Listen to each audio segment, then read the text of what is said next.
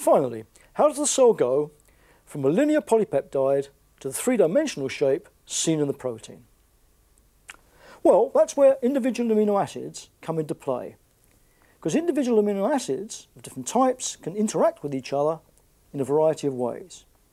So, depending on particular amino acids in the polypeptide in question and their position in the sequence, the interactions occur, giving the weird and wonderful, very characteristic three-dimensional shape of the protein in question.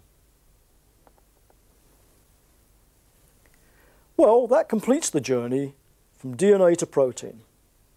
But it's worth having another look at translation, this time from a slightly different perspective. We'll look at where it happens in the cell. That's on the ribosome. In this sequence, we concentrate on how the messenger RNA interacts with the ribosome. A specific set of bases on the message signifies a start signal for protein synthesis. The ribosome and the messenger RNA move relative to one another. The instructions in the message are decoded to produce a polypeptide chain. This requires the transfer RNA adapter molecules, omitted here for simplicity. The process continues until the ribosome reaches a stop signal in the message, again denoted by a specific set of bases. The completed polypeptide chain is released.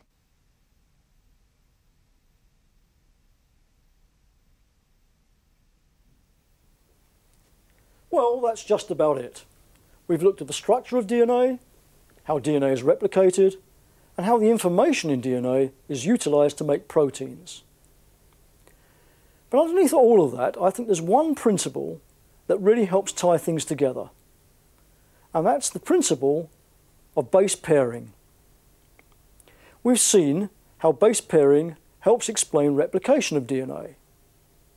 It also helps explain transcription to make messenger RNA, and translation of messenger RNA to make proteins.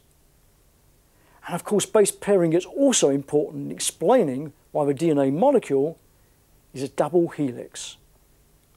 It's quite a remarkable molecule, and one that provides a wonderful example of the connection between structure and function. It's also a very clever solution to the three problems that we set earlier for inherited material.